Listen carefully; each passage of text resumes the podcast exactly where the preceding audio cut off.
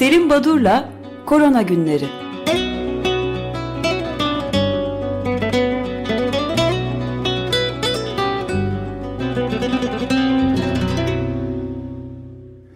Günaydın Selim Badur, merhabalar. Günaydın, merhaba herkese. Günaydın. Feryal Gözdeş, günaydın. Gecikmeli girebildik aynı zaman aynı anda çünkü Amerika Birleşik Devletleri'nde bir isyan, darbe, ayaklanma, ne derseniz deyin, öyle şeyler var. Dört ölü var en az şimdilik. Yaralılar var ve ne olacağı belli olmayan bir sürece girildi. Onun için biraz geciktik. COVID evet, durumuna. Evet biliyorum. Yani Amerika Birleşik Devletleri için vatana, millete hayırlı olsun demekten başka bir şey gelmiyor elimizden. Evet, korona günleri önemini sürdürüyor hala pandemi. Ee, uzatmayın fazla, üç gün ortalamasına baktığımız zaman günlük altı yüz seksen yedi bin yüz yirmi üç olgu, yani bu bantta devam ediyor. Ee, Dünya Bankası da iki bin yirmideki küresel boyuttaki küçülmeyi yüzde dört virgül üç olarak bildirdi. Ee, önemli bir ekonomik sorun söz konusu gündemde. Yatsınmaz bir gerçek bu. İngiltere Mart'a kadar e, bu lockdown, kapanmayı Mart'a kadar uzattı. Salı günü, çünkü bir günde İngiltere'deki olgu sayısı çok fazla. altmış bin dokuz yüz on altı yeni olgu. Ticarethanelere de, kapanan dükkanlar için de dört virgül altı milyar pound yardım söz konusu oldu. Böyle bir karar alındı. Ee, ve e, Şubat ortasına dek e, sağlık personeli ve yetmiş yaş üzerindekilerin tamamı, yani on üç milyon kişi İngiliz vatandaşı aşılanacak dendi. Almanya, İtalya E, kapanma ve önlemleri e, uzatıyorlar. Tayland'da da yedi yüz kırk beş yeni olgu saptandı. Hani uzak doğu ülkelerinde bu iş bitti, üstesinden geldiler diyorlardı. E, işler pek e, durulmuyor. Ya da beklendiği, e, istendiği gibi e, yumuşama, azalma, e, yavaşlama söz konusu değil hala.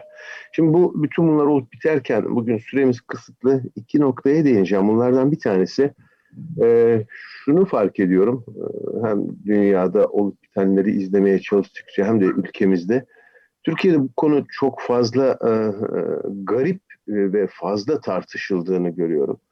Şimdi e, işte iki doz arası açılacak mı, tek doz mu yapalım, aşılar geldi mi gitti mi, e, gelen Türkiye'ye aşı e, onayı var mı, üçüncü faz yayınlandı mı yayınlanmadı mı, o kadar fazla spekülasyon var ki. Ve bunları e, televizyonlarda tartışılması ya da köşe yazarlarının ele alması e, biraz tuhaf bir şekilde herkes topu çeviriyor ve e, konunun e, esas ana fikrine kimse değinmiyor gibi geldi. Clinical Trials diye bir e, site var. Bu sitede e, bütün klinik çalışmaların faz aşamaları yer alır. İlaç ve aşılar konusunda. Şimdi dün ona baktım.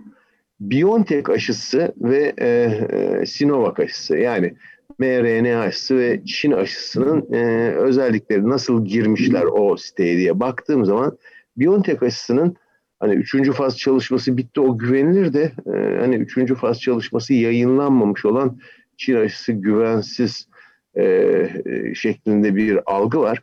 Ama Biontech aşısının bitirme tarihi, çalışmanın bitiş tarihi otuz Temmuz iki bin yirmi bir, nihai rapor tarihi yirmi yedi Ocak iki bin yirmi üç olarak yer almakta Clinical Trials sitesinde. Ne Sinovac demek bu? Yani e, hiçbir aşının üçüncü faz çalışması henüz bitmedi. Daha uzun bir süre var. Neden? Çünkü üçüncü faz çalışmaları, o ön raporlar yayınlanıyor, işte yüzde doksanların üzerinde etkinlik var diye. Bu şu demek, aşıların e, özellikle ne kadar koruyucu olduğu, enfeksiyondan mı yoksa e, hastalıktan mı koruyacağı, bütün bunlar hani belli mi acaba deniyor. Bu raporlardan anlaşılan bunların zaten belli olmayacağı bu aşamada. Bunları yaşayıp göreceğiz. Bunlar aşı uygulanmaya, kullanılmaya başladıktan sonra yanıtla verilecek sorular. Biz ama e, onun da şu özelliği bilinmiyor diyoruz. Bakın e, bu asıl raporların bitiş tarihi yirmi yedi Ocak iki bin yirmi üç diyorum Biontech için. Sinovac için Ekim iki bin yirmi bir deniyor. Yani hiçbirisinde daha faz üç, bizim bildiğimiz kitabi faz üçün tamamlanmadığı görülüyor. E peki biz bu aşıyı neden kullanıyoruz diyeceksiniz. E isterseniz kullanmayın. iki bin otuz altıya kadar bekleyin. Yani acil bir durum olduğu zaman, olağanüstü bir e, durum söz konusu olduğu zaman, pandemi gibi, o zaman risk yarar oranı kıyaslanıyor ve buna göre bir takım kararlar alınıyor. Yoksa demin de belirttiğim gibi aşı ne kadar koruyacak, bizi hastalıktan mı, enfeksiyondan mı koruyacak, süresi ne olacak? Ya da bir eleştiri, altmış yaş üzerine Çin aşısına ait deneyim yok. E o zaman biz niye altmış beş yaş üzerine koyuyoruz? Bu bir çelişki değil.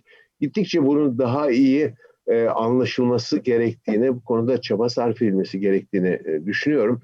Çünkü siz faz üç çalışmalarında gebeleri, yaşlıları almıyorsunuz ya da bunları çok az oranda alıyorsunuz. Önemli olan bir genelleme yapıp bu e, sağlıklı erişkinlerde aldığınız sonuçları bir e, e, modelleme uyarınca yaşlılarda ve gebelerde de e, kullanımı aşmanız lazım. E, bu yapılmadıktan sonra gebelerde bu çalışmanın e, kontrolü yapıldı mı? Yapılmaz gebelerde zaten. İşte o nedenle faz üç çalışmasının ideal sonuçları yüzde doksanlar üzerindedir. Çünkü o tip gruplar, yani yaşlılar, gebeler, e, farklı hastalığı olanlar çalışmaya alınmamaktadır. Alın ve gerçek hayat dediğimiz bulgular da işte bu gruplarda olup bitenler, daha az etkinlik söz konusu olunca da yüzde doksanlardan yetmişe düşmektedir. Bu önemli bir nokta. Yani çok fazla acele edilip sanki e, normal bir süreç yaşanıyormuş gibi e, vay şu eksik bu eksik diye eleştirmek, bu kolay bir yol aslında, eleştirelim tamam. E, fakat e, o zaman da aşıyı iki bin otuz altıda kullanacağız. Daha önce de belirtmiştim, böyle bir matematik model var idi. Yani bu risk ve yarar e, alınacak göz önüne, bunun oranlarıyla e, gidilecek. Şimdi e, aşılama oranlarına baktığımız zaman e, dünyada şu e, dün akşama kadar on beş nokta altı milyon doz aşı kullanıldı. E, başı Amerika Birleşik Devletleri ve Çin çekiyor.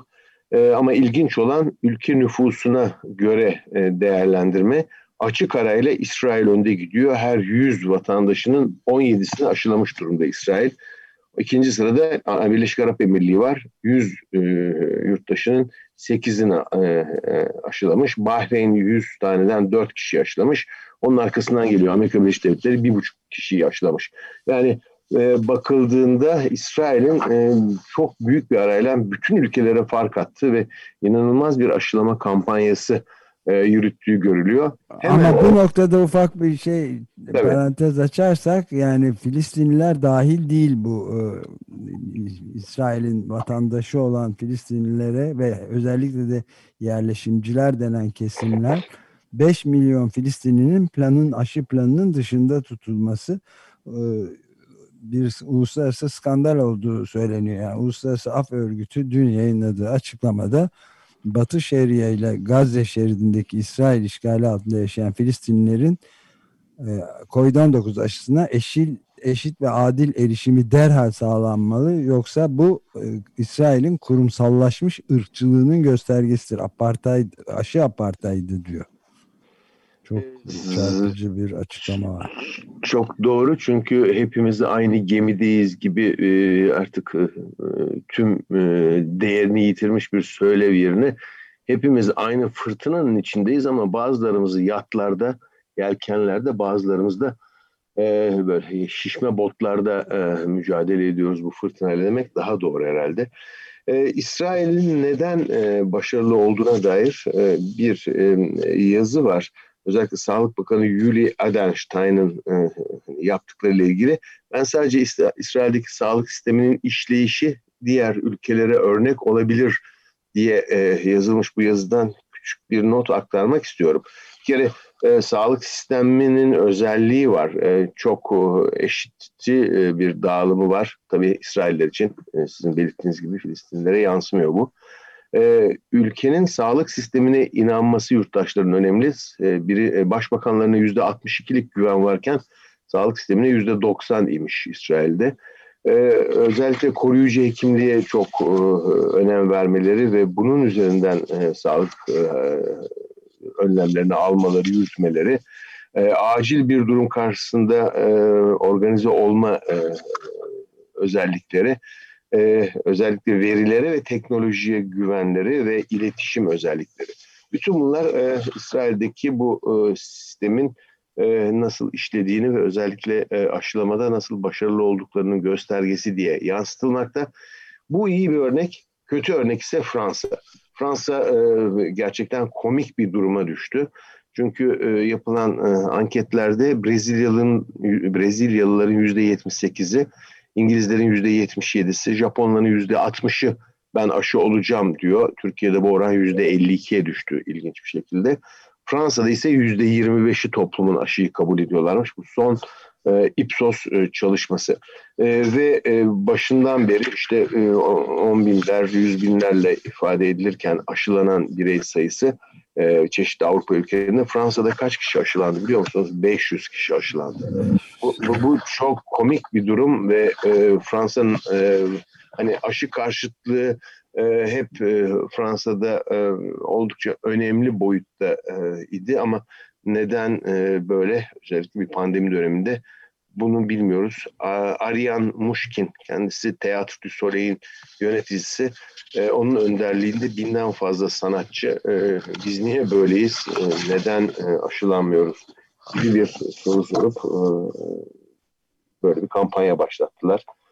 Bu bitireceğim biliyorum. Bugün süremiz kısa ama e, özellikle e, basında bir takım haberlerin yer alışının ilginç ve biraz çarpıtılarak verildiğinin bir örneği Dünya Sağlık Örgütü temsilcilerinin Çin'e girişi engellendi diye bir haber var. Çok doğru değil. Orada bir uyumsuzluk var e, ve Çin e, hani e, pandeminin kaynağını araştırmak için ülkelerine girmek isteyen e, Dünya Sağlık Örgütü ekibine E, bazı e, yaptırımlar demeyeyim ama en azından e, onların e, girişinde bu sorunlar yaşatıyor, yaşıyorlar. E, bu herhalde çözülür. Yoksa e, hani bir şey mi saklıyorlar? E, sadece bu şekilde yansıtıyor. Ne kadar doğru bilemiyoruz. E, acele etmemek lazım. İki haberden bitireyim. Bir tanesi biliyorsunuz sağlık çalışanları e, çok zor durumdaydı. Yaşamını yitiren çok sayıda sağlık çalışanı var ve e, COVID yoğun bakımda COVID'den kaybedilen sağlık çalışanları kendilerini tedavi eden meslektaşlarının eline yapışıp çocuklarım size emanet e, demişti. Evet, e, çok bu trajik, çok çok çok acı bir şeydi yani insanın gerçekten e, yüreğini sızlatan bir durum. E, bunun için e, e, sağlık çalışanları için meslek hastalığı sayılması, işte bir takım e, kalan ailelerine yardım yapılması, tüm bunları kapsayan bir yasa. Biliyorsunuz iki bin yirminin son günlerinde mecliste A K P ve M H P milletvekilinin oylarıyla reddedilmişti. Uzatmayayım. KADHEV diye bir e, vakıf var. Kadın Hekimler Eğitimi Destek Vakfı.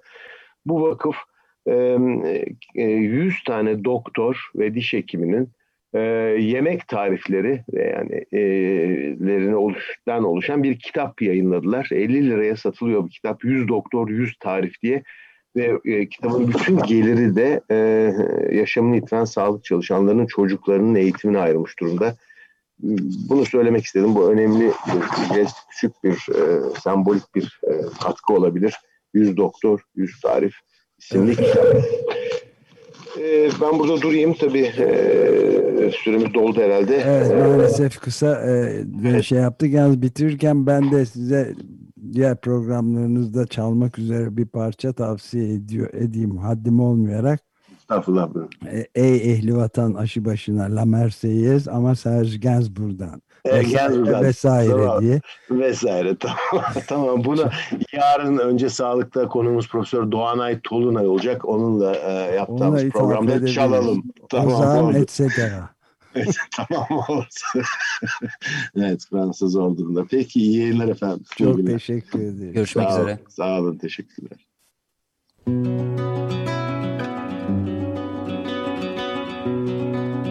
Selim Badur'la Korona Günleri.